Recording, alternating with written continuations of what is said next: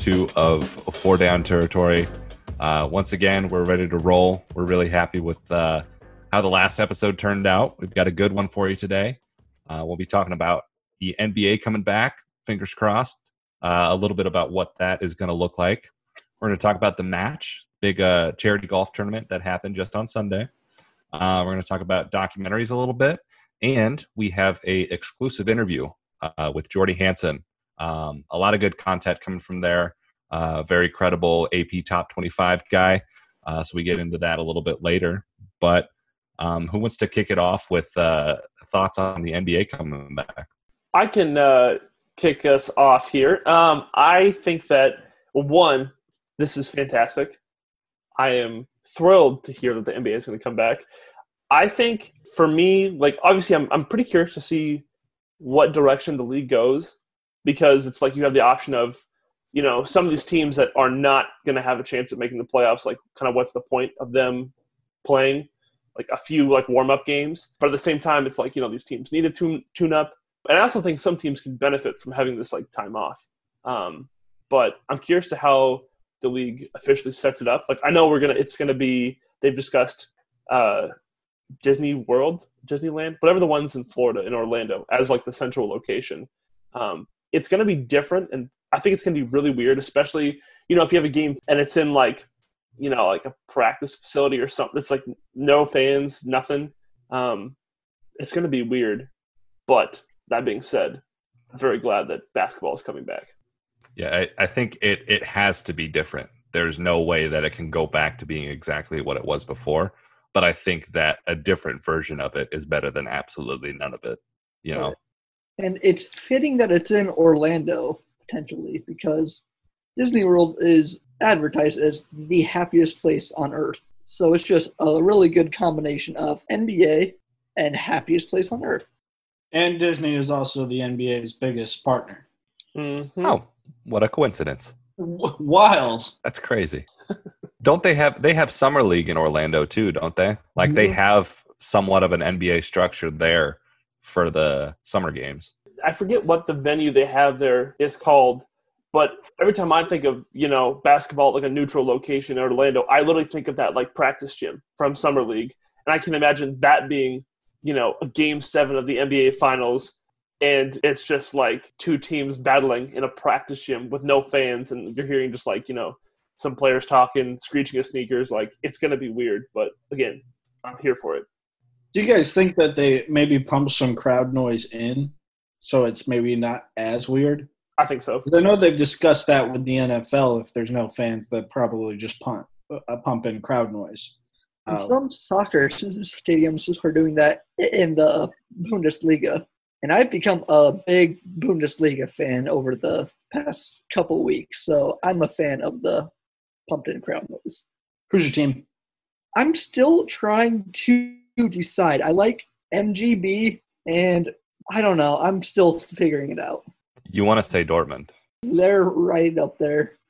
I feel like you can't say Bayern because they're one of the best teams in the world. Mm-hmm. So that's just I almost, almost my uh, high school, uh, also Adams High School. Um, in, That's high school. Yeah, Waukee, Iowa. We our German classes there would take a a trip to Dortmund, and uh, you would get to go see uh, Bayern Munich play. Did you go on that trip? No, I didn't. It was offered to me, and I decided I don't want to do that. Yeah. Way to turn down the opportunity versus like, you know, vice versa. That's that's good. Smart. hmm Uh, I like turning things down. It, it makes me feel powerful. Power trip. Turning down your high school field trip. I do want Bayern to win right now though for reasons that are existing. So let me ask you guys this. Do you think when, you know, it comes time for the NBA playoffs, once everything's resumed, do you think they should go, you know, seeded out by conference or just a 1 through 16 seed? Because we kind of touched on that earlier where we were discussing like w- discussing what to talk about for this episode. And I think Kendrick Perkins was on like E ESPN saying how he thinks now would be a great time to do the 1 through 16 seeding. I'm 100% in favor for that. I think that's how it should be. But what are your guys' opinions? Well, I've heard a lot of different ideas, and I have no idea what people are actually leaning towards. Uh, at one point, I heard uh, doing a, uh, a round robin with every single team involved, so that would be interesting. I think if you're going to bring back the NBA playoffs, why do it any differently than you've done before? Like, if you're going to have like if you're going to have seven game series and stuff like that and that's the plan seeded out by conference one through eight on each side and and just go because i mean like i don't know i get experimenting with this season because it's already gone to shit um to kind of see and feel things out on how they work but uh i don't know like if you don't want asterisks involved with this season, then I think just do the playoffs how you always have. I think there's already going to be an asterisk involved with this season, regardless of how they come up with the playoff structure. Just because you have this break in the schedule, um, I don't know. I, I, think if you're if it's going to be weird in the first place, like if you're going to j- dive into the deep end, you might as well touch the bottom. Mm-hmm. Yeah, I think you know if and we don't know what conversations were existing already, but if there was talk of reseeding, um, doing the one through 16, regardless of conference, now's the time to try it. But I think I also agree with Hank. You know, you don't try something new just to try it. Um, but I mean, if it's something that they were seriously considering in the first place, I think now's the time. I mean, the season's already longer than the lockout shortened seasons um, that they've played before. So, I mean, they've played about three fourths of the schedule. So, I don't know. It just doesn't make sense to me. Um, I think just bring back the playoffs in in your normal capacity. Yeah, I think you need a legitimate reason other than we we just want to try it mm-hmm. because it's worked in the past. Like you said, Hank, this season's already been pretty long. They're they're pretty far into it, so I don't think you necessarily need to change it just because you want to see how it it works. Mm-hmm. Like I could I could have understood doing a round robin before because you're worried about you know spreading the virus in contact, but if you're talking about having a full length playoff seeded one through sixteen, regardless of conference, just do the regular playoffs. I think, like, I guess this isn't necessarily having to do with the playoffs, but again, with how there's changes to the season, like, there's going to be permanent changes. Like, I don't think the NBA is going to start at its normal date anymore.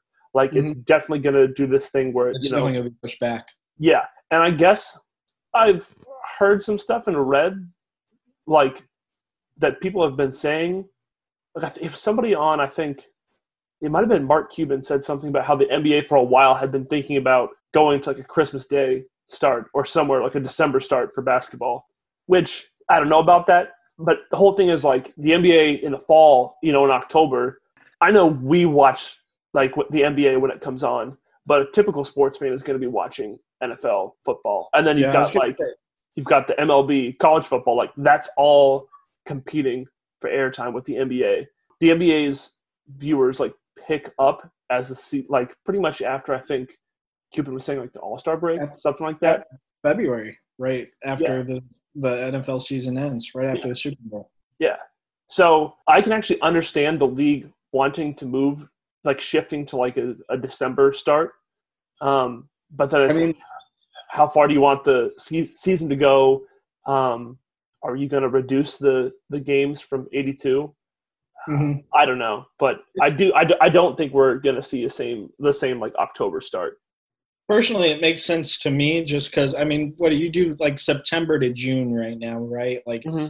very like tail end of september is when it usually starts and then so it's like an eight month season give or take for for teams that go to the nba finals so you start in the end of december you're ending in august you know to me that makes sense because then your main competitor is no longer the nfl it's Major League Baseball, and I don't know. I think I think the NBA could very much own and and and dominate the summer. I mean, it would be horrible for baseball, but um, I think I think in, the NBA would very much um, benefit from from moving up the season to a to a December start. Yeah, I don't want to wait until December, but it makes sense. You know, October is probably the most sports congested month of the entire year when the NBA is starting to pick up. Personally, for me, I think it makes a lot of sense too because then there's sports on pretty much year round because I mean, you have the NBA season ending in August and then right then the NFL season is going to start in September. So, I mean, you you're not really like I mean, I watch MLB, I watch Major League Baseball too, but the amount of games I watch beginning to end all 9 innings in baseball pales in comparison to the amount of I mean, I watch every single Patriots game and I watch every well, not every I mean, I watch the NBA when it's on. I, it doesn't really matter what teams are playing. I can just like that's something that's very unique to the NBA too. Like I can just turn on any NBA game and not have like a, a, rooting affiliation with any of them. Like I can just watch it for pure entertainment, and I can kind of do that with the NFL too. Um, but I say I do it more so with the NBA. But you know, in addition to the NBA potentially coming back, we did have some golf this past weekend. Did you guys watch the match? Oh, I watched the match. Watch the match. Athlete of all time competing, the Brady? best quarterback golfer Tom in Brady. the world, other than Tony Romo. Peyton Manning, You said the best quarterback ever, other than Tony Romo. best golfing quarterback.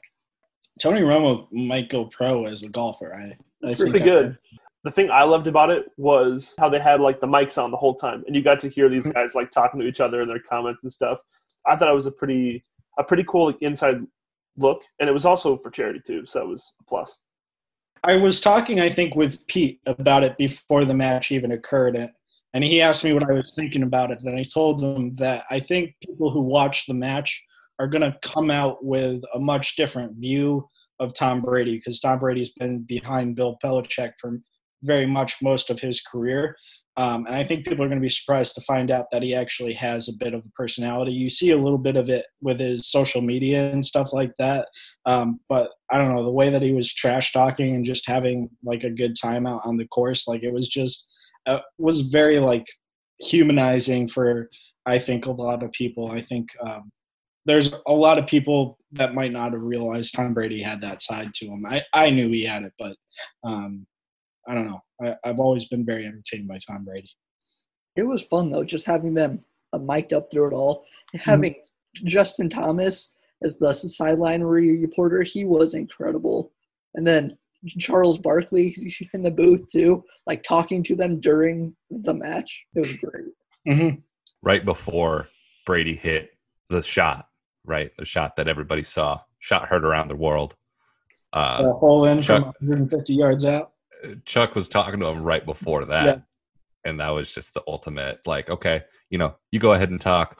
I'll sink this from 150 out real quick, and then I'll see how much you're talking.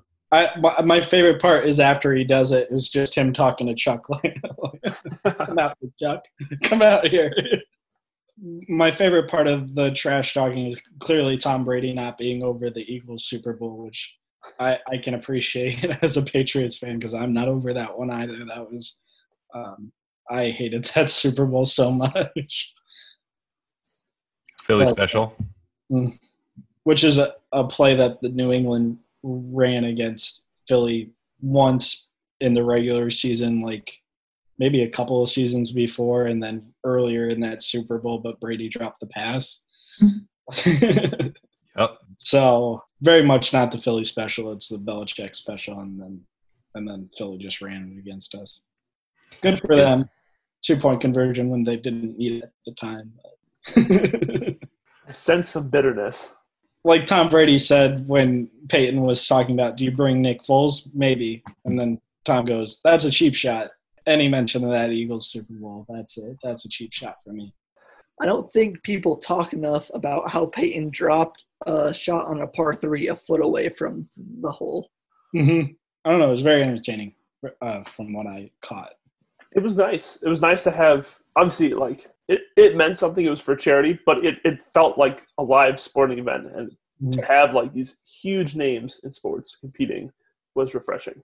Mhm. That's see, and that's where I think it has so much value. Not only because it, I mean it was twenty million dollars, right, to Mhm. COVID relief, but one, it was live sports. It was live sports with familiar faces, people that we know, people that we've seen a million times, and then they were all mic'd up. So there's like their entertainment value. It's probably the most in-depth sports coverage that we've had since you know like the NBA regular season ended because right mm-hmm. we have German soccer we have Korean baseball we have all that but it's not guys that we've seen for the last two decades you know And Phil Mickelson basically teaching Tom Brady how to golf on the go too. That was fantastic. All like you never really truly realize how much analysis. Like you, I, I mean, I don't watch golf regularly, but mm-hmm. just the way Mickelson was breaking it down was incredible. I think more people would watch golf if that's just how they did it. Like, just take a, take away the whispering announcers, just put mics on all the players and have them explain what they're about to do, and then let them do it, and just let people be like, "That's incredible." That's like Babe Ruth calling his shot, you know, kind of thing. I think we just solved the problem. hmm I think um I think in a way and hear me out on this they should try to do the same thing when the NBA does come back have some mics down there yeah Oh, kind of hear the the trash talk from the players you know get analysis from I think players the reason like that. you can't do that is because some of the trash talk is uh, uh, on on the court of the NBA is not uh, something that you can have on live TV. Well, see, here's here's the thing too. You do it like they did the Last Dance, right? You have a TV 14 version, and then you have a TV MA version. Okay. you can tune in to either game. Mhm. I don't know. I I think it'd be a lot of fun. I would love I it. thought I thought you meant when you said do the same thing when the NBA comes back. I thought you meant like have have people from have Tom Brady and Peyton Manning play basketball with professional NBA players.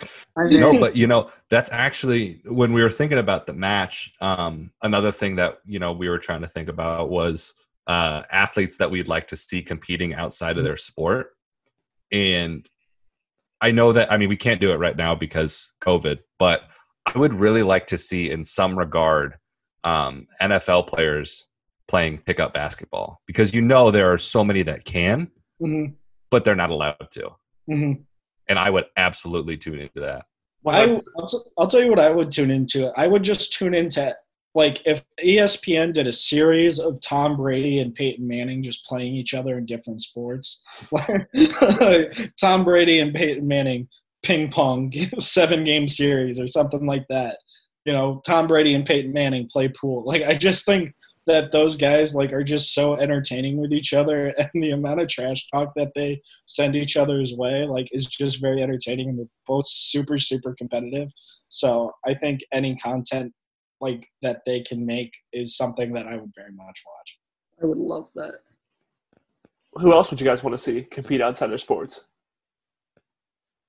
i see a lot of people tweet about uh, uh, lebron james would be a great tight end in the nfl which is something interesting to think about I think he would be just fine in the NFL. Like he's Mhm. so huge, he's physical, and I don't know. I I I think the whole the de- you keep beating it to a dead horse about oh LeBron soft, LeBron flops.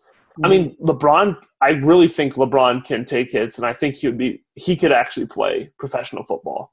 I think I'd like to see Michael Jordan, like as long as we're like talking about like basketball players, I'd love to see Michael Jordan play baseball. That'd be a fun experiment. Maybe like one or two years or so. Yeah. when he's off off the NBA with a gambling hiatus. Mhm. What do you think Michael Jordan could hit in Double A? I'm saying he goes above 200. I think he can hit above the Mendoza line. Uh, but actually, I just had another thought. Um, the match three, you know, you talk about how players, NBA players, can't compete across eras, but you could have Michael Jordan and LeBron James play golf against each other with Tiger Woods and Phil Mickelson, match three. That would be Next- spicy. I would like to see Steph Curry up there too because he's Mhm. actually good at golf. hmm Same with uh, Chris Paul too. Chris Paul bowls bowls well too. I think he's he's bowled a couple three hundreds. hmm Just one. But when you talk about like NFL players going to the NBA, like Kiefer, I think if your guy Pat Mahomes, he's got some skills on the court. I also know that like Odell Beckham Jr. is insanely athletic and he's a pretty good basketball player. Myles Garrett can also like throw down windmill dunks. Like I don't know how good of a jump shot he's got, but I tell you what, I get the sense that Myles Garrett can really throw down um, some nasty dunks, especially when he's throwing helmets at uh, other players' faces. I'll what tell you what, replace that helmet with a basketball and replace Mason Rudolph's head with a basketball hoop. That's a that's probably a top ten all time NBA highlight. it's a slam dunk. Slammed. And then there's like guys like uh, Jimmy Graham, Mo Ali Cox, Erik Swoope, Rico Gathers who played college basketball. hmm Yeah. Moving on to a different topic here. I know last episode we talked about The Last Dance and how we all loved it. Um, it was like great insight, but we were also kind of wondering. So we posed this question for each of us to talk about: What documentary, sports or non-sports related, would you like to see made next? I uh, I thought about this question, and the first one that I would want to see would be the early 2000s Sacramento Kings. Um, but most documentaries should have a happy ending, and that documentary would have to include uh, Game Six of the 2002 Western Conference Finals. So that's actually not going to be my answer. Um, my number one vote for a documentary I'd want to see, and it could be overkill because the Bad Boys exist, but I want to see one on the 2004 Pistons, that team that nobody really anticipated to win the finals that year. Mm-hmm. Grit and grind. That I mean, that's a fun, a fun team that fought it out and actually got it done. And you could expand it out even a little bit more too, where it's not just the 04 Pistons. You can include the next season too, because I think the next season is the Malice at the Palace. Any any documentary that's going to include the Malice at the Palace, like I would hundred percent tune in to watch that. So I think yeah, an 04 Pistons documentary would be f***ing fantastic. Give me Ben Wallace content. hmm Give me Rasheed Wallace content. Uh, you know what? If how about this? How about just a, a documentary on Rasheed Wallace? Yeah, that'd be good. because then you get his his Blazers post game press conference where he's um I can't remember specifically Was which it soundbite that is. Ball don't lie, or was that It's not ball don't lie. I don't think. Um, hold on, let me look this up. We can cut this. Listen, all I want is Rasheed Wallace in a Celtics uniform because those were the days. That team was tough. Didn't What year do was that? Um, I'm looking that up right now. It was at the tail end of his career, but like he was productive for the Celtics, and they had a pretty good team that year. He played with Boston in 2009, 2010. So like, And then he spent a season with the King or the Knicks the next Yep. season. yeah, he retired. He was like retired for two years, and then came out of retirement. But um, Both teams played hard. It's that press conference where all he answers is is both teams press, played hard. Also, do uh, I think people forget this? Rasheed Wallace played a game for the Hawks, one game in 2003 and 2004. Um, Kiefer, my suggestion for a documentary might be up your alley. Kind of goes a little bit with those early 2000s Kings. I want a Jason Williams documentary. Just a just a like an hour and a half, two hour highlight reel of Jason Williams passes. a dime montage. I would love it. But I'd like to like get to know him because I, I remember watching something or reading about how as a kid he'd go to the gym to like shoot hoops, but he would his warm up, his practice would be him throwing the ball off the wall. Like he wouldn't practice shooting. It was just passing, which I think is pretty cool. I Fascinating. personally prefer Mike Bibby. Jack Mike Bibby. I'll take both of them if we're being honest. Um, I would take I'd take a documentary. I'm thinking about eight seed teams that uh, won a couple of games. You know, I'm thinking about the We Believe Warriors and uh, the '99 2000 Knicks that went to the NBA Finals and lost to the Spurs. Mhm. Uh, I think that would be a, a pretty good documentary to watch. Then you have to deal with James Dolan, so actually maybe not. I have two. Let's hear them. One is Adam Morrison. Ooh, Story behind the stash. Uh, Adam Morrison apparently he went from a college star at Gonzaga to riding the a bench with the Lakers, watching games in street clothes. And I read a story or something. Someone said something where he might have like apocalypse bunkers now. yep. I'm not sure if that's entirely true, but someone said it. He also had a pretty unique relationship with uh, Kobe. Um, I guess like him and Kobe were kind of close in his time when he was with the Lakers and stuff because he opened up after Kobe's death and like shared some story of how like Kobe was always just like nice to him and encouraging and stuff, which is like kind of different from what some people say. But Yeah. I think that's just a really interesting dynamic. that that sparked uh, an idea in my head. I know Adam Morrison's not really a draft bust, but I think you know some documentaries get content out of being sad, and I feel like you could go and you could follow around like different draft busts and see where they're at in their life right now. Anthony Just- Bennett. hmm Anthony Bennett. Um, They're both- no, you don't have to keep it to just the NBA. You could go to the NFL too. You could like Jamarcus Russell, Ryan Leaf. You know, um, Didn't Ryan Leaf like just get arrested the other day? He was arrested for misdemeanor domestic battery. Not not great. yikes. Could be better. And then, do you want me to go into my other one? Yeah, let's hear it. Michael Vick's return. Ooh, that'd be good. Did you guys watch the Mike Vick thirty for thirty? I did not watch it all the way, but Pete, elaborate. elaborate on Michael Vick? Yeah, like his. You talking about like his time with the Eagles? Yeah, just like his his return because he was in a place where in a position that he brought upon himself that no one else had been in before, and then he came back and did did everything he could to kind of make things right, I guess. Mm-hmm. And then he played pretty well. A lot of people don't realize, but he had his best seasons with the Eagles. Like his seasons with the Eagles were actually much better than his seasons with. He Uh. came out a better passer Yeah, by far. He was like the most athletic court. Like you can make the argument for Lamar Jackson, but like Vick, there was nobody like Mike Vick before that. And Michael Vick changed the game. yep, yep, hundred percent. He there was us like Randall Cunningham and Daunte Culpepper before him. Yeah, and those and those guys weren't even on the same Yeah. level though. I think with with Vick, it was like he he lived off his legs when he was with Atlanta, and it worked for the most part. But he wasn't like a great passer. And then he goes to you know Philadelphia, and he's just chucking the ball downfield. Like I remember that. I think it was that Monday night game against Washington where like the DeSean first Jackson. just threw a bomb. It literally was like 65, 70 yards almost in the air. Like Mhm. he just corked that thing from his own end zone, and it was beautiful. He had like six six touchdowns that game in total. Like I think it was like four passing or two rushing. That was almost unheard of.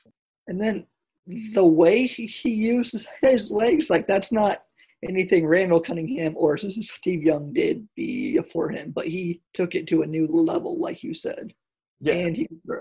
I think the adjective electric gets overused, but I truly think if you were looking for a word to describe Mike Vick, like with the uh, the uh, Falcons, was electric because he was just he was a cheat code pretty much.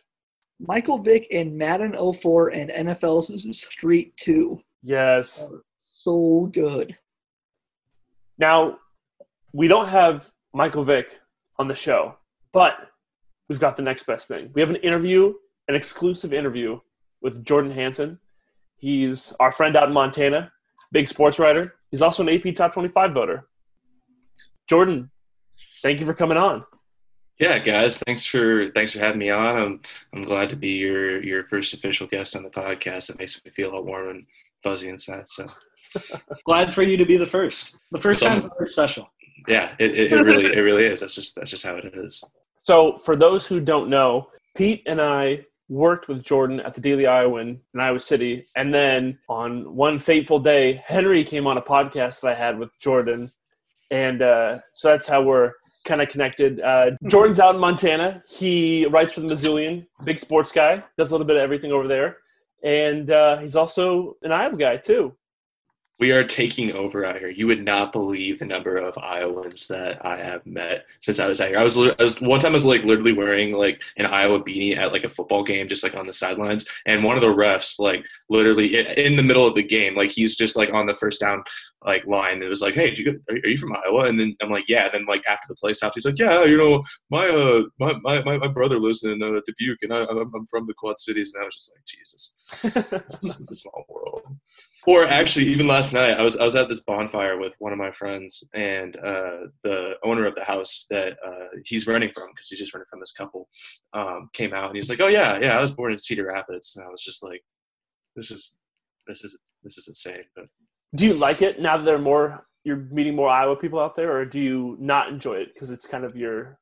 Separate... I actively I actively only associate with Montanans anymore, so I, I I I can't tell you um, that. So, listen, thank you for associating with us just for for one one night for the podcast. But uh, for our listeners, um, what give us an elevator pitch about yourself and what you do and kind of your backstory.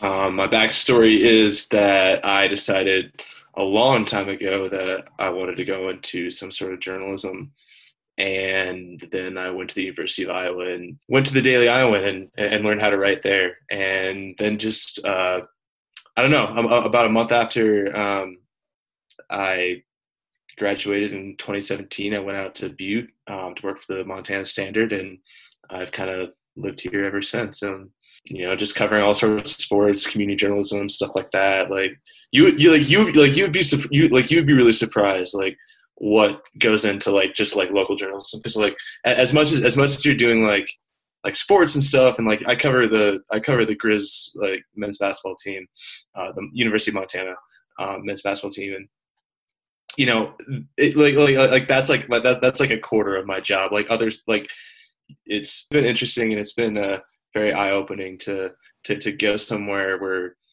you didn't know anybody or didn't have any idea really about it before you got there and just kind of find a place to, to really call home. And I, and I, and I think that's a story for, for a lot of people from yeah. midwest or iowa too. I remember when you had like just graduated and you were like finishing up you had an internship with the, the gazette in cedar rapids. And i remember i think it was like my 21st birthday and we were talking and I was like, so what did like what are you looking at in terms of jobs? And you were like, well, like, you know, maybe with the Gazette, you told me you applied for like something like Kentucky and you're like, oh yeah, but like there's also a job in like Montana and like I might apply for it just for the hell of it. Just be like, oh, it's out in Montana, do it. And then a few weeks later, whatever, you text me, you're like, oh yeah, I'm going to Montana. And we've never heard from you since until now. So uh, thanks yeah. a lot. Yeah, no, I just I just dropped out the grid off the map. just gonna move out to the can't wait can't can't can't wait to buy five five acres out in the middle of Garfield County and no one ever hears me again. So Garfield County, it's way out in eastern Montana. But, I'm surprised you remember anything from that that said night, Adam. we'll leave it at that. Um. Before we get too deep into this, can I just say something real quick? Yeah, please. Adam no, Jordan. I'm still mad I never got an invite to hop on the heat check pod. So just know I'm carrying that with me to to this day. All five episodes that we recorded in the University of Iowa like library. Five episodes, zero appearances. Yeah. You hate to see it. It was it was just a it was just a mini series. I had an appearance, arguably best episode of the entire pod. Yeah, and then Henry upset the entire Mormon community with one one segment. Listen, I, I don't say anything without two sources from now on. also, for our listeners, this is Kiefer's first time meeting Jordan. This is yeah, this is a real interview. First time. I know nothing. Blank slate. I'm ready though. This is raw. This is uncut. You only get this content here on the Four Down Territory podcast. In regarding your job, Jordan, being an AP top 25 voter, so that's one that's a cool flex. I hope you use that. But also, did that come like hand in hand when you started covering the Grizz, or how exactly did you get into that? It's, it's honestly not as cool as it sounds. Um, it, so basically, what, like, like, what happened is the uh, AP voter uh, had been here for a long time in Great Falls.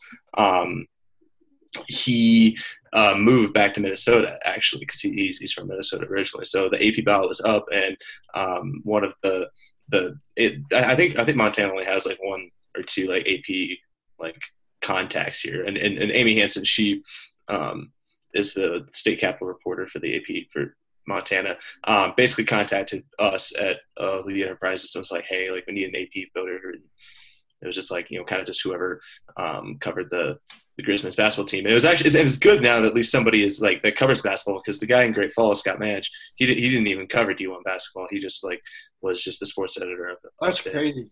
Yeah. So so so he was just he just was like whatever. So it, it was fun. It, it's it's it's kind of stressful because you know you really want to make sure you do a right job, do a good job, and you know you kind of have to come up with your own idea, like a way to formulate out your ballot, and like you know for me exam for me for example, I used uh, KenPom, Sagarin, um, the the AP ballot the week my AP ballot the week before the uh, the actual AP vote, votes the week before the, the actual poll, um, and then just a couple other things like net kind of net. I I, I use that as a, a, vague reference, and then just you know just kind of went through teams, try to make sure that you know I, I, I was just you know make, making sure and just trying to watch as much basketball too because you know it's it's hard um, especially like when you're in season you know covering your own your own basketball team it's and trying to like you know like hey I need to like rewatch this game or you know something along those lines too and just trying to make sure that you at least have some national basketball you know kind of around so you kind of know um, especially and, and I think that's most important you know at, at, the end of the year when you're just you're, when you're making your first second third team and you're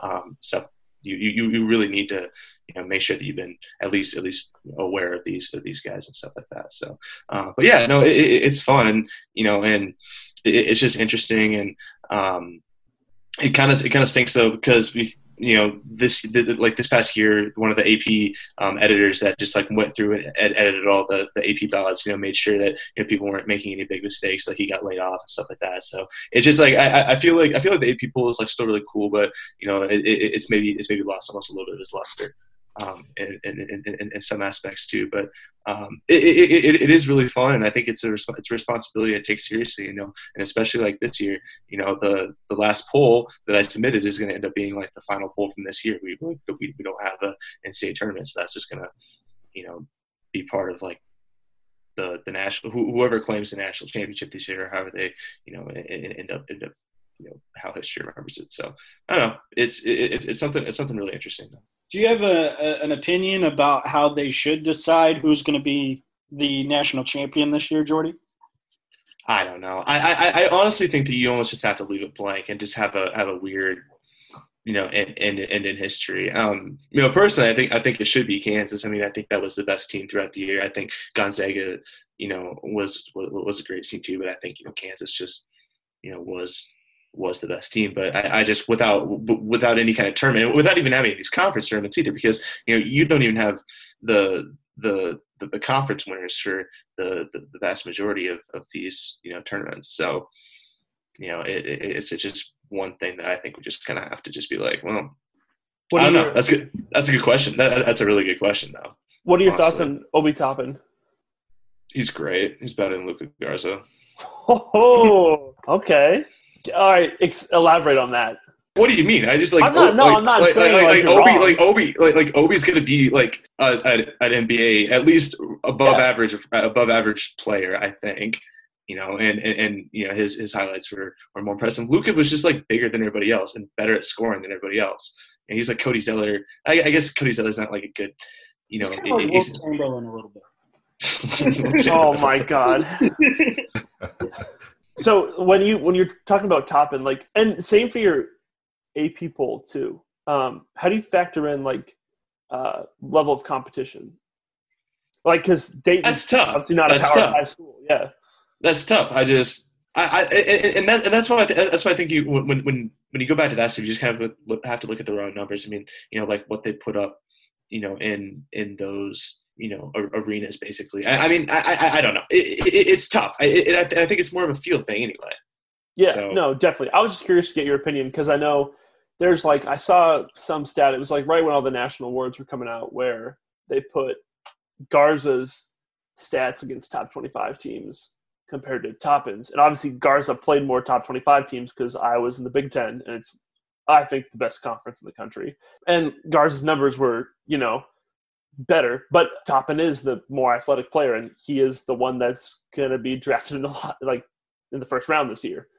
And it's not fair that again that we didn't get the tournament either because it could have been a thing where Luka absolutely balls out in the NCAA tournament, Dayton's out in one game, and then our opinion of you know who is better is easier. So I, it's just I don't know. It's it's such it's such a difficult thing to measure, as, especially like when you when you when you go into you know who is you know the the, the best player. Yeah, when you're talking about you know that hypothetical of like the tournament that we never had, what do you think Iowa's ceiling would have been this year? Sweet Sixteen, maybe even further. I, I think they're good, and I, I think if they, I think if, I think that they come back next year, Luka's a no no shit player of the year, and mm-hmm. in you know Iowa could very well be a Final Four team. That's that's how good Iowa is going to be next year, and I and, and I think I think some of the the uh, of the thing with with with Obi too is just how many games they won. It is hard to win college basketball games, like and especially I think Dayton won what twenty nine and three, something like that at, at, the end of the day, and that's that is impressive. And you know even even with these like you know small conference schedules. I mean, those are those are tough games, and I mean, this is especially with their, with their traveling limitations and stuff like that. That and I, I think that's almost more impressive one of the most impressive things is just the, the sheer number of, of, of, wins that they had. So, and that's and, and that's and that's definitely another factor that, that, that I put in as well as you know wins versus losses because at the end of the day, a win's a win, and I, am I'm, I'm a firm believer um, in, in in that in that vein of philosophy. Yeah, you play the teams in their schedule. Yeah, I mean, and, and, and, and, like if you're Obi, like what else? Like what else are you supposed to do? And and, and again, I, I, think if you go back to the you know the the top 25 argument of, of, of you know Luka's numbers versus Obi's numbers versus top 25. And I think that's a valid argument. And I think that you know if you're if you're an Iowa fan, that that is the argument that you know I would I would try to present because I, I think that's I think it's a good one. So my and I, like I said, I think it comes down to wins too. So Jordy, when you're doing your your your top 25 poll, I assume the farther you get down the list, the more you get towards the bottom, the harder it is to to place teams. How difficult it is is it to to decide who's number 25 on that list and, and what goes into deciding who who's 25 I, I that, that that's a great question. And like honestly i think that the hardest the hardest like slot is like 12 to like 23 like like like like because you, like you have so many good teams that you can slot in there but like it's a big difference if you put you know a team at like 12 versus like 17 or 18 or something like that. And then like trying to like bring in teams from the outside it's like okay you know does this team deserve to hop into you know the 20th spot because you know they've won three you know really you know tough games this week? Okay. But or is it a thing where like you know i'm going to put this team in at like 25 see how they do and then you know kind of see how some of the teams you know kind of around them do as well. And and, and trying to like make sure that you're not missing any teams that you know had good weeks and not missing any teams that you know are on, are on streaks or and, and, and not missing any teams that you know have lost like you know two games in a week or a game in a week or something like that. And, and just and just making sure that you have these teams that like really should be ranked and really should be slotted um, in, in in those positions. And you know and especially when you're deciding between a 12 and a 13 that's when like you know okay you know is, is this is this conference you know schedule a little bit more difficult you know compared to non-cons you know try to see if they have any like opponents you know things like that like a margin of victory uh, margin of defeat i think it's a good it's a good stat as well um, and then you know record versus you know top top 25 teams top 50 KenPom teams like that. So and and, and that was one thing that helped me a lot too um, is I, I think KenPom is such a good resource as far as like ranking teams one to you know 300 and whatever it is or 400 or whatever it is. I, I, I honestly forget off the top of my head college basketball teams are, but um, I, I just I think that's such a great resource to to, to kind of give you. But uh, you you can but that, that's that's why also like when I was kind of saying earlier, you know, I'm looking at the Sagarin rankings, I'm looking at other stuff too. I go down to you know 30 35 of those because I, I write out every week. Um, I write out all of the um, the rankings at that point, and then and then just list them out, and, and then just kind of just kind of put my teams up and down, you know, at, with those uh, with those other ones in mind right next to it too. So it, it really is a whole process, and I, and I try to take it as seriously as as possible. Ha- having more than one reason for a team being there too, I think it's important as well. Do you ever get grief? Oh, go for it, Pete. That's what I was going to say. Have you ever received hate mail or anything of that nature? Not really. Um, uh, you can on, I, have seen I ha, actually I've had I've had a couple people email me about stuff, but um, just like asking me why you know I, I, I did certain things. I don't really respond to those, but my but my email is published on that College Poll Tracker website, so um, so people just emailed me from there. But nothing nothing too crazy. I, am not and I'm not really high profile enough in, in any aspect to, to really I, I think get um, any any of that stuff as well. And so I, I, get I get more I get more hate for random stories that I've I've written about different different topics here. I, have I've had I've had parents get mad at me for stuff before, but got a couple mean phone calls. One guy just really wanted this coach fired, um, and he thought that, and I wrote this story um, about them, and um, he was like, "Yo, this this coach this coach is actually terrible," and stuff like that. But nothing nothing too specific. I haven't, I haven't got any death threats, which is good. Do you want death threats? I feel like it's a rite of passage. Because like if you, you know, if you want it. some hate mail, you, we can we can deliver. No, please don't. I, I don't want any actual hate mail. It's it like it sucks because like you like like you open up your subject line, it's just like "f you, you mother effer," like you're you're the worst. Like and like I, I've had like some people just email me like three or four times and stuff like that, and just I just didn't respond, so they just keep sending me stuff, and eventually I just like block their email. So that's my like, question: is if you if you would ever respond to the the emails you get of people complaining. Um, it depends. If it's like well thought out criticism of something that I've done, of course, and especially if I got something wrong, it needs to be fixed. You know, um, I, I think I think that's I think that's super important. But if if someone's just like screaming at me because they hate the media or whatever, like it's I'm just I'm not going to I'm not responding. I've gotten I've gotten some DMs too on occasion, but nothing nothing nothing too outlandish. Love it. So on the uh, college poll tracker, you've uh, you've got a thing for Stephen F. Austin, East Tennessee State. What's uh, what's up with that? It's by virtue of covering a mid-major team. Um, I, I, really think that the mid-major teams don't get nearly as much um, love or respect in the polls um, as um, high high power, high caliber teams. Um, and I don't think that's necessarily fair. I think there's a lot of good basketball going on in a lot of different places in America, um, and I think that's why like if you seeded the in-state tournament a little bit differently and added some of these you know teams that you know you didn't have 10 Big 10 teams in the in the in-state tournament even if the Big 10 really is that good you know you you you, you pull another team or two out of different conferences like that. But um, that's not entirely realistic with you know how uh, college basketball is set up right now. So but I, I, I do I do I do think that recognizing some of these teams um, in, in, the, in the AP poll is, is important for a lot of them. And and I and, and that's the other thing too is that I've had like teams like send me like information stuff like why I should vote like SDSU like their AD like like like like honestly shout out their SID like like he he it was a well thought out it was a well thought out email that they did every week but they just highlighted a whole bunch of stuff in this super long email about why we should vote SDSU you know rank them rank them up. And you know, it. I, I won't lie. Like you know, having having all those stats from that team, you know, just just, just like that. You know, it was, you know, it's like yeah. You know, some, some, some of the stuff they came up with is, is the reason some of the reason why I had SDSU a little bit higher than everybody else and but that was that, but that's the other thing too is like how much do you and, and, this is another thing you have to think about as well. How much do you penalize a team for a loss? You know do, how, how badly do i penalize sdsu for a midseason you know loss on the road at you know one of their conference opponents? When you know when, when you when you go into a, a conference opponent um, gym your, your your you know win percentage immediately you know immediately drops so you know you know how, how much do you how much do you punish a team for you know if they've, they've done a six game win streak and they lose you know two games in a row but then they win three more like so it, it, it, you gotta you gotta you gotta think about some of those aspects as well.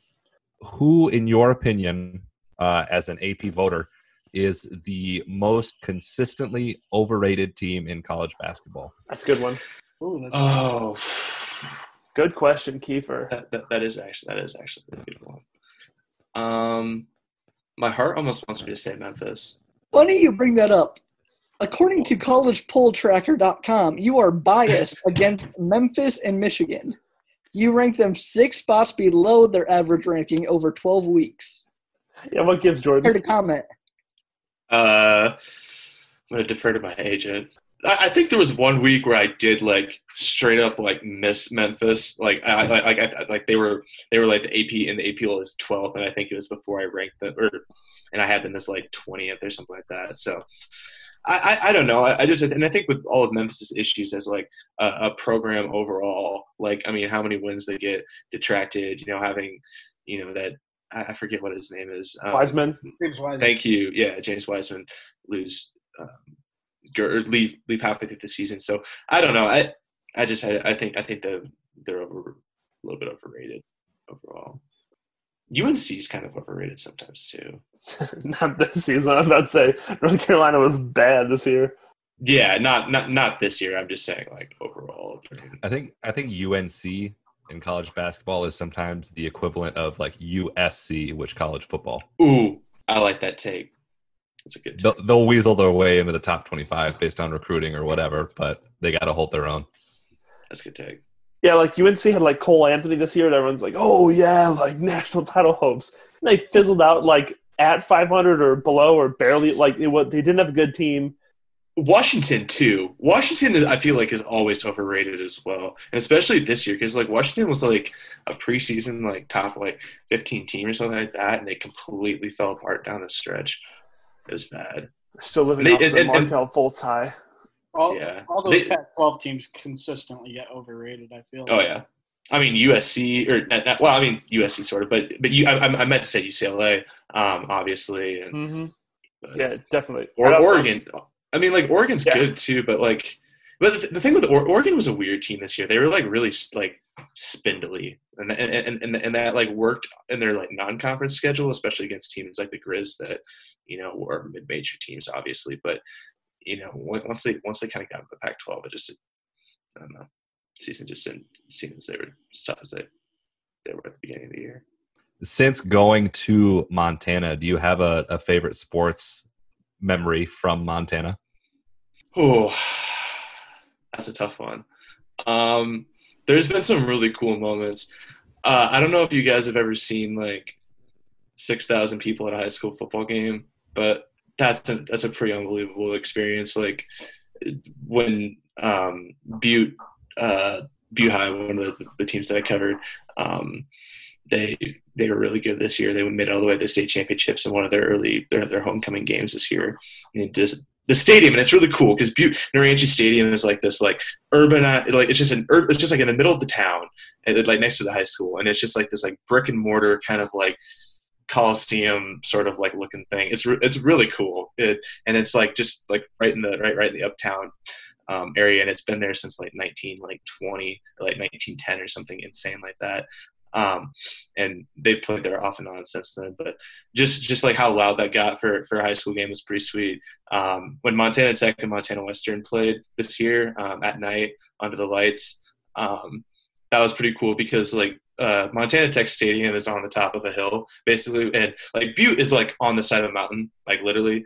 Um, and then like, and then there's like this kind of like this plain, and then like at the top, like there's just like there's where, where Montana Tech is, and their, and their football field overlooks this like huge like backdrop of like mountains and stuff in the background. It's really pretty, um, and it, and it, it is that and like the sun sets over there too. So that was pretty cool to, to watch. And, and that was even huge too, because for an NAIA football game, and then like there was 5,000 people in the stadium and it was loud and it was crazy. And Montana Tech and Montana Western don't like each other because um, they're just, because Montana Western is um, just about 50 miles down the road from Montana Tech. So it's just kind of like this big rivalry that they have.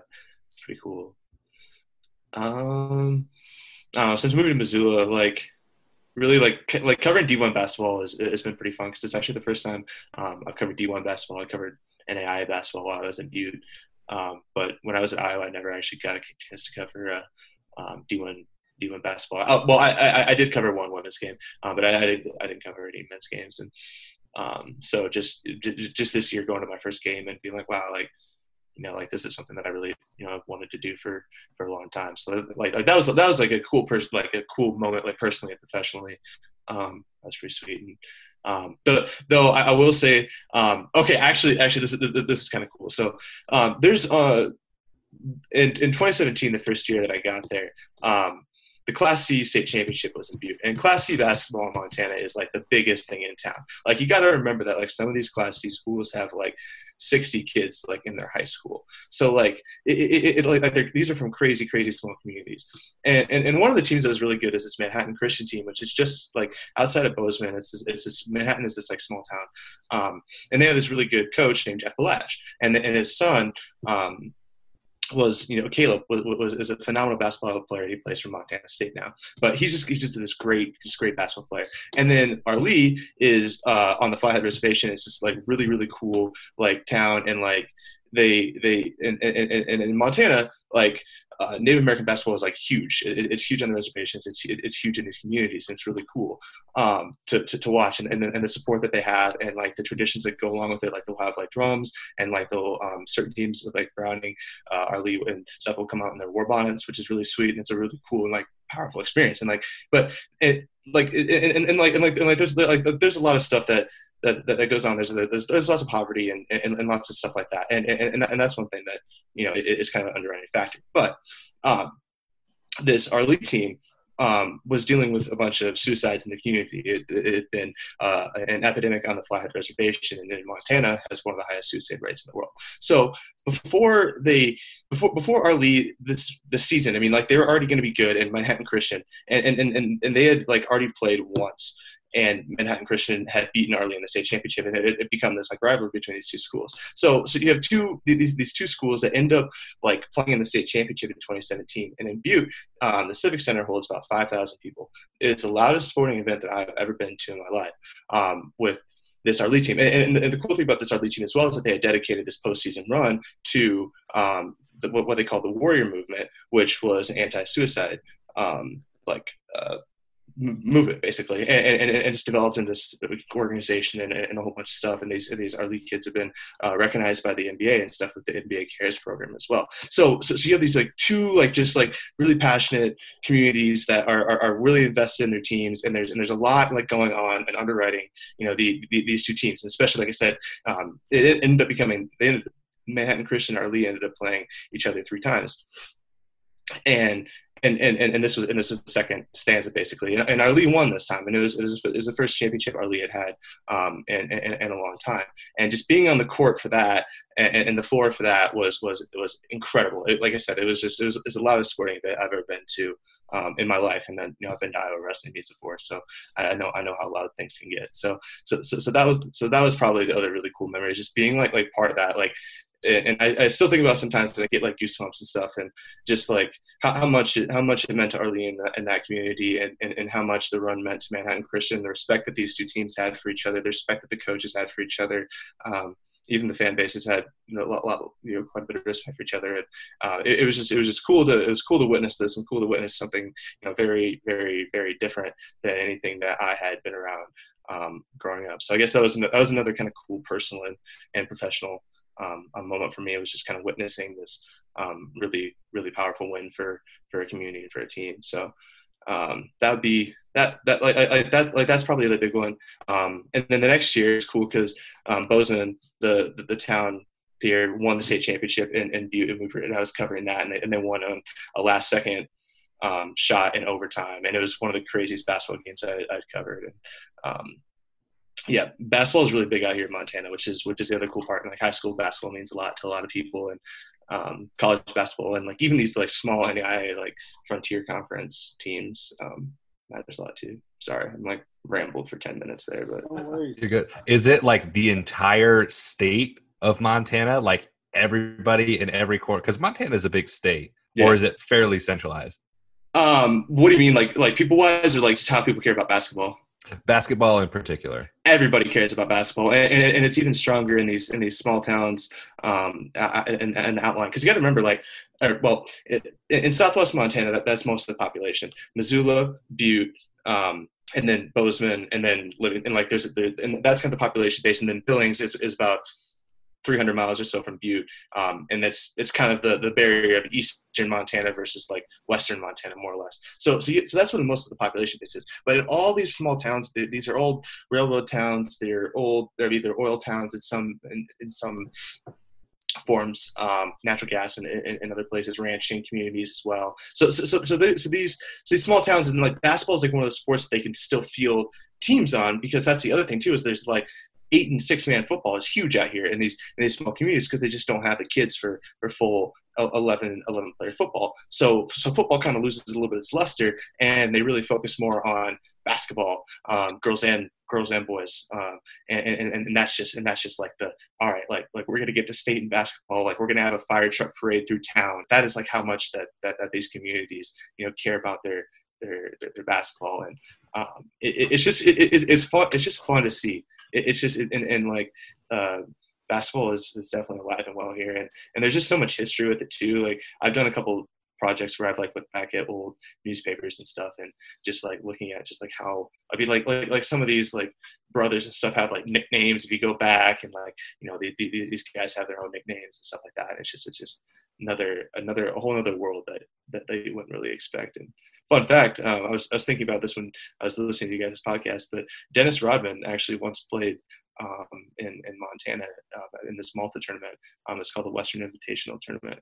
Um, and yeah, Rodman was Rodman was actually up here one time, and there's actually like quite a few NBA players that um, had had gone through, and it was like old. It was like it was like from like the 70s till the like early 2000s of this tournament. The heyday was like the late 70s and 80s and stuff when like you could actually be a basketball player in a small town and still end up in the NBA. You didn't have to, mm-hmm. or a small school, I should say. Like Rodman's hot streak gets hotter. he goes from being in the NBA Finals to WWE one night to playing basketball in Montana to winning the NBA Finals to go home with Carmen Electra. Do you think he ever took Carmen Electra to Montana?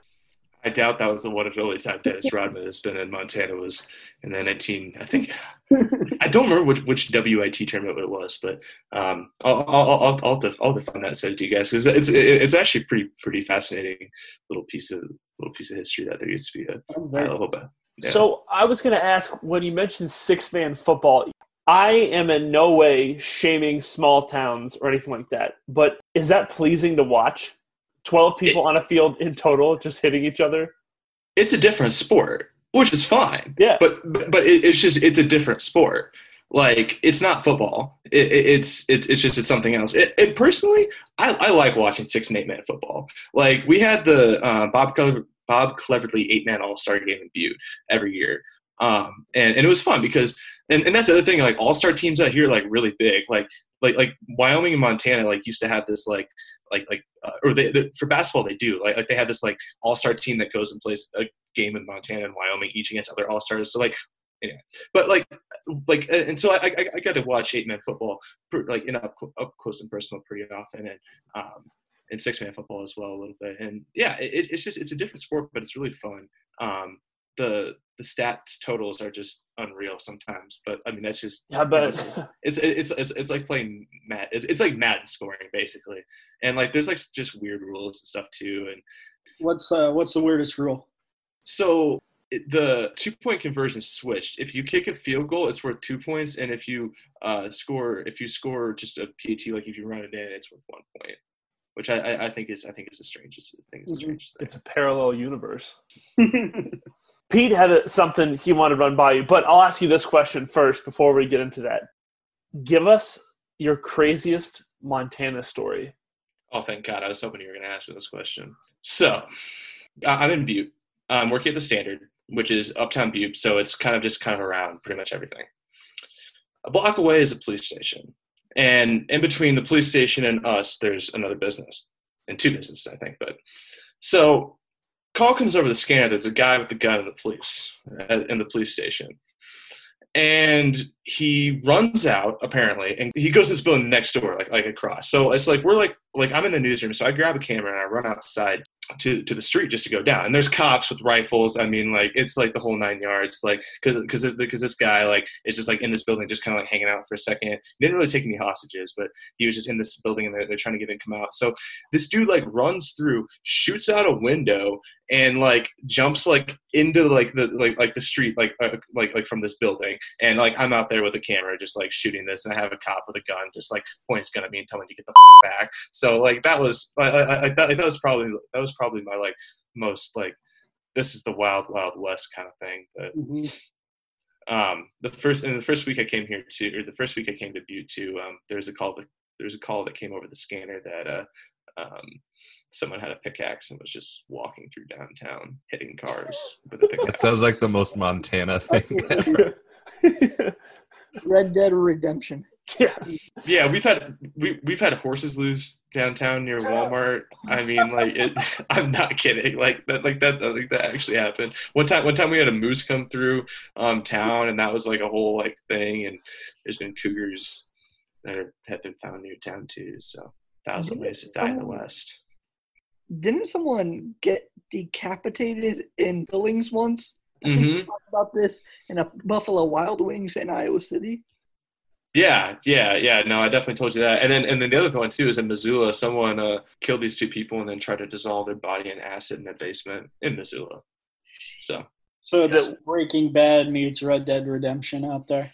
in some aspects, honestly. I'm pretty sure there was a, a meth house underneath, or uh, not meth house, but a meth apartment. in One of the one of the first places I lived when I was in Butte. So you really never know what kind of folks you're going to come across, or if you come across a bunch of drunk Canadians in a bar too. That If anybody has any other questions, I know Pete had a, a segment he wanted to run with you. Well, I have a lot of questions, Jordan. So, because you described yourself in a past Twitter bio, I think you've changed it since then, but you said you were a flatlander living in the mountains or something along those lines, right? Mm-hmm. So, what I want to do is play a little game I like to call What You Know About That with you. All right, So, I'm going to quiz you on how Montanan you are. all right. Okay. How many buttes are there? Uh, two heartbeat and Butte. Didn't you tell us there was like red butte and saddle butte and gold butte Oh, and I don't know. I don't know. You, you're the one- you're the one asking me the question. Don't you have the answer? Okay. Well, I, I, I guess we'll find out. Okay. What is the Montana state bird? Uh, Western Meadowlark. That's Oh my gosh. look at you, big Montana guy. What is the Montana state nickname? An easy one, just to ease into the, the rest of the questions. Uh, the Treasure State. Okay. Why is What- it called the Treasure State? Why is it called the treasure state? curiosity. Do you know? Um, uh, in in part, in part because of the mining. Um, it's also called the Big Sky State too. Is the other is the other one that usually gets called. But um, like there's like there's still like three or four active mines here, gold mines. I think there's a and like the Continental Pit in Butte is copper mines. So it's just like a thing. There's like lots of gems and minerals that get mined here, and coal too, actually. Is the racetrack Wario's Gold Mine from Mario Kart on the Wii? Is that based on a Montana gold mine? It's a very obscure question, so I'm gonna say yes. Is Wario from Montana? What? I don't think so. Do you know where Wario is right now? Where in the world is Wario? Are you Wario? Are you harboring Wario in your apartment right now? Got him in the basement. What is the Montana state fish? Ooh. Um.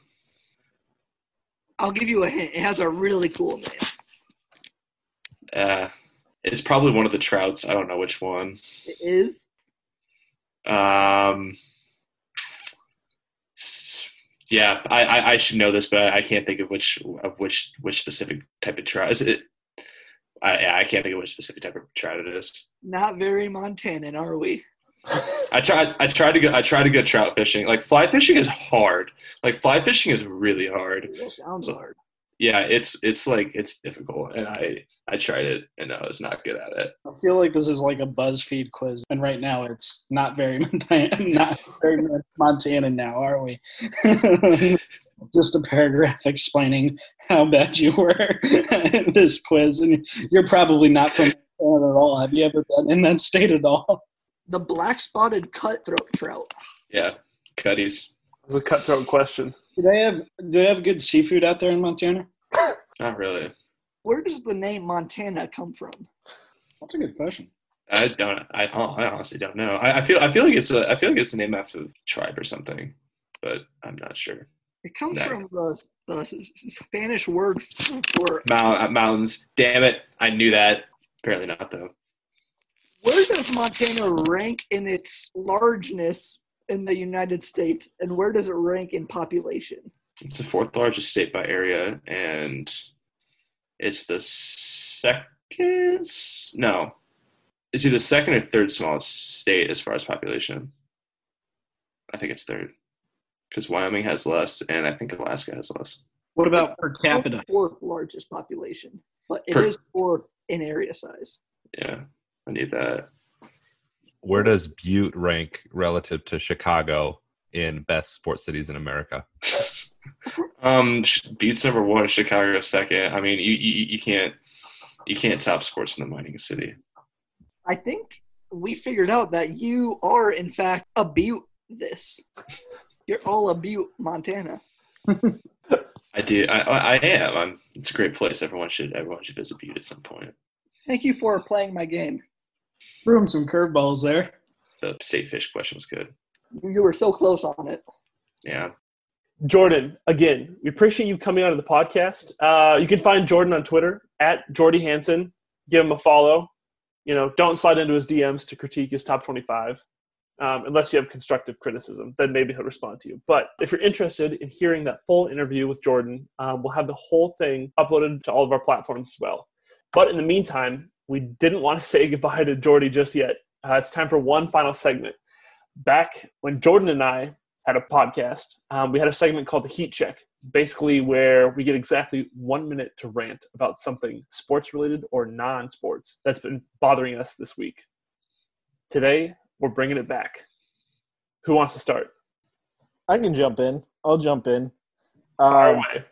so actually, just about two hours before we started recording this, uh, Jeff Passan, he covers Major League Baseball, tweeted the proposed salaries for uh, Major League Baseball players this season, and the price cuts are ridiculous. Uh, players that are making five hundred and sixty-three thousand dollars a year would make less than half of their salary at two hundred and on the opposite end of that, players that are supposed to make thirty-five million are going to make seven point eight four million dollars.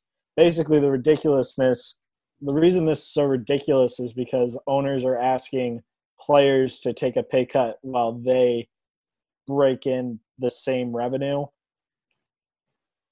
these are billionaire owners and they're on the low end there's mlb players that like struggle to live like especially in minor leagues so i don't know this really has me heated That was fantastic. First Heat Check.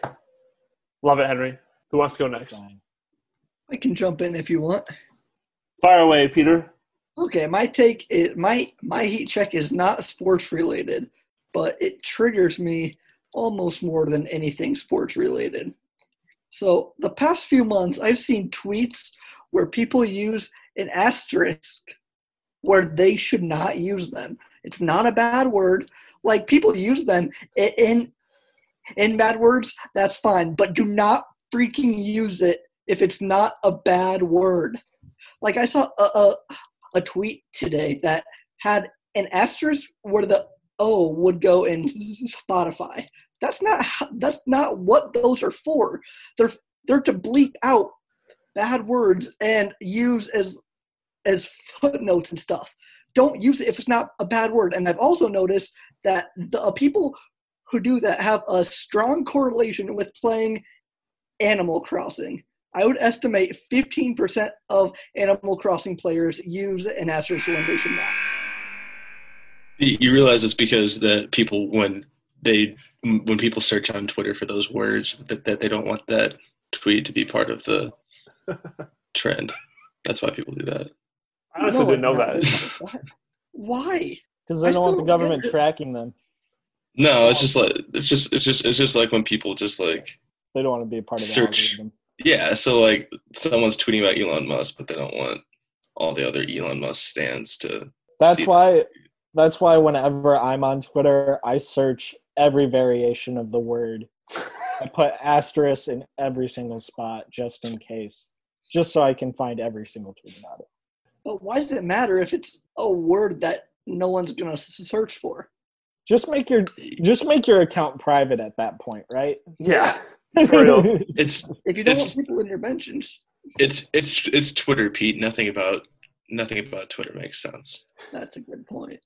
Everybody has a galaxy brain.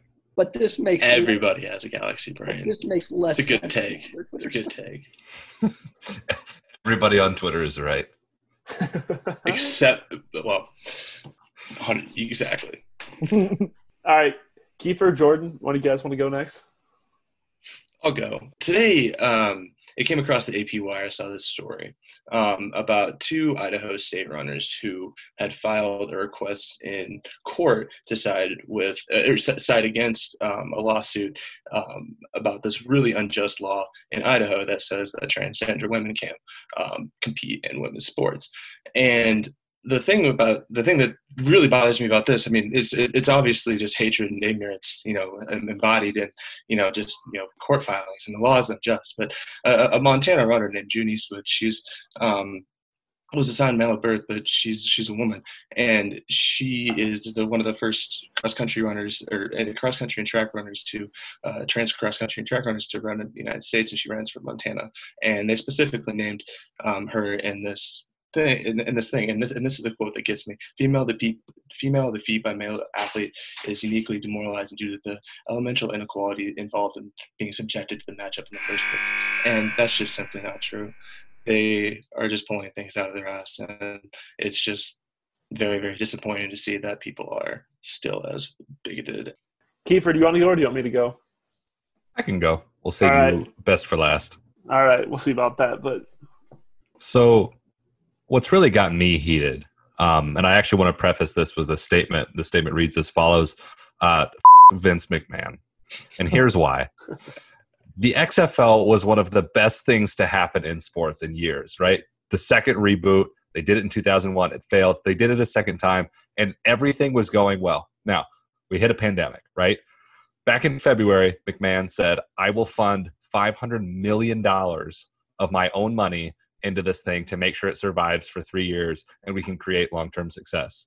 Obviously, pandemic hit, but what he ended up doing was filing for bankruptcy so he didn't have to pay everybody, fired everybody, and now is not going to buy it back when he previously stated that he might.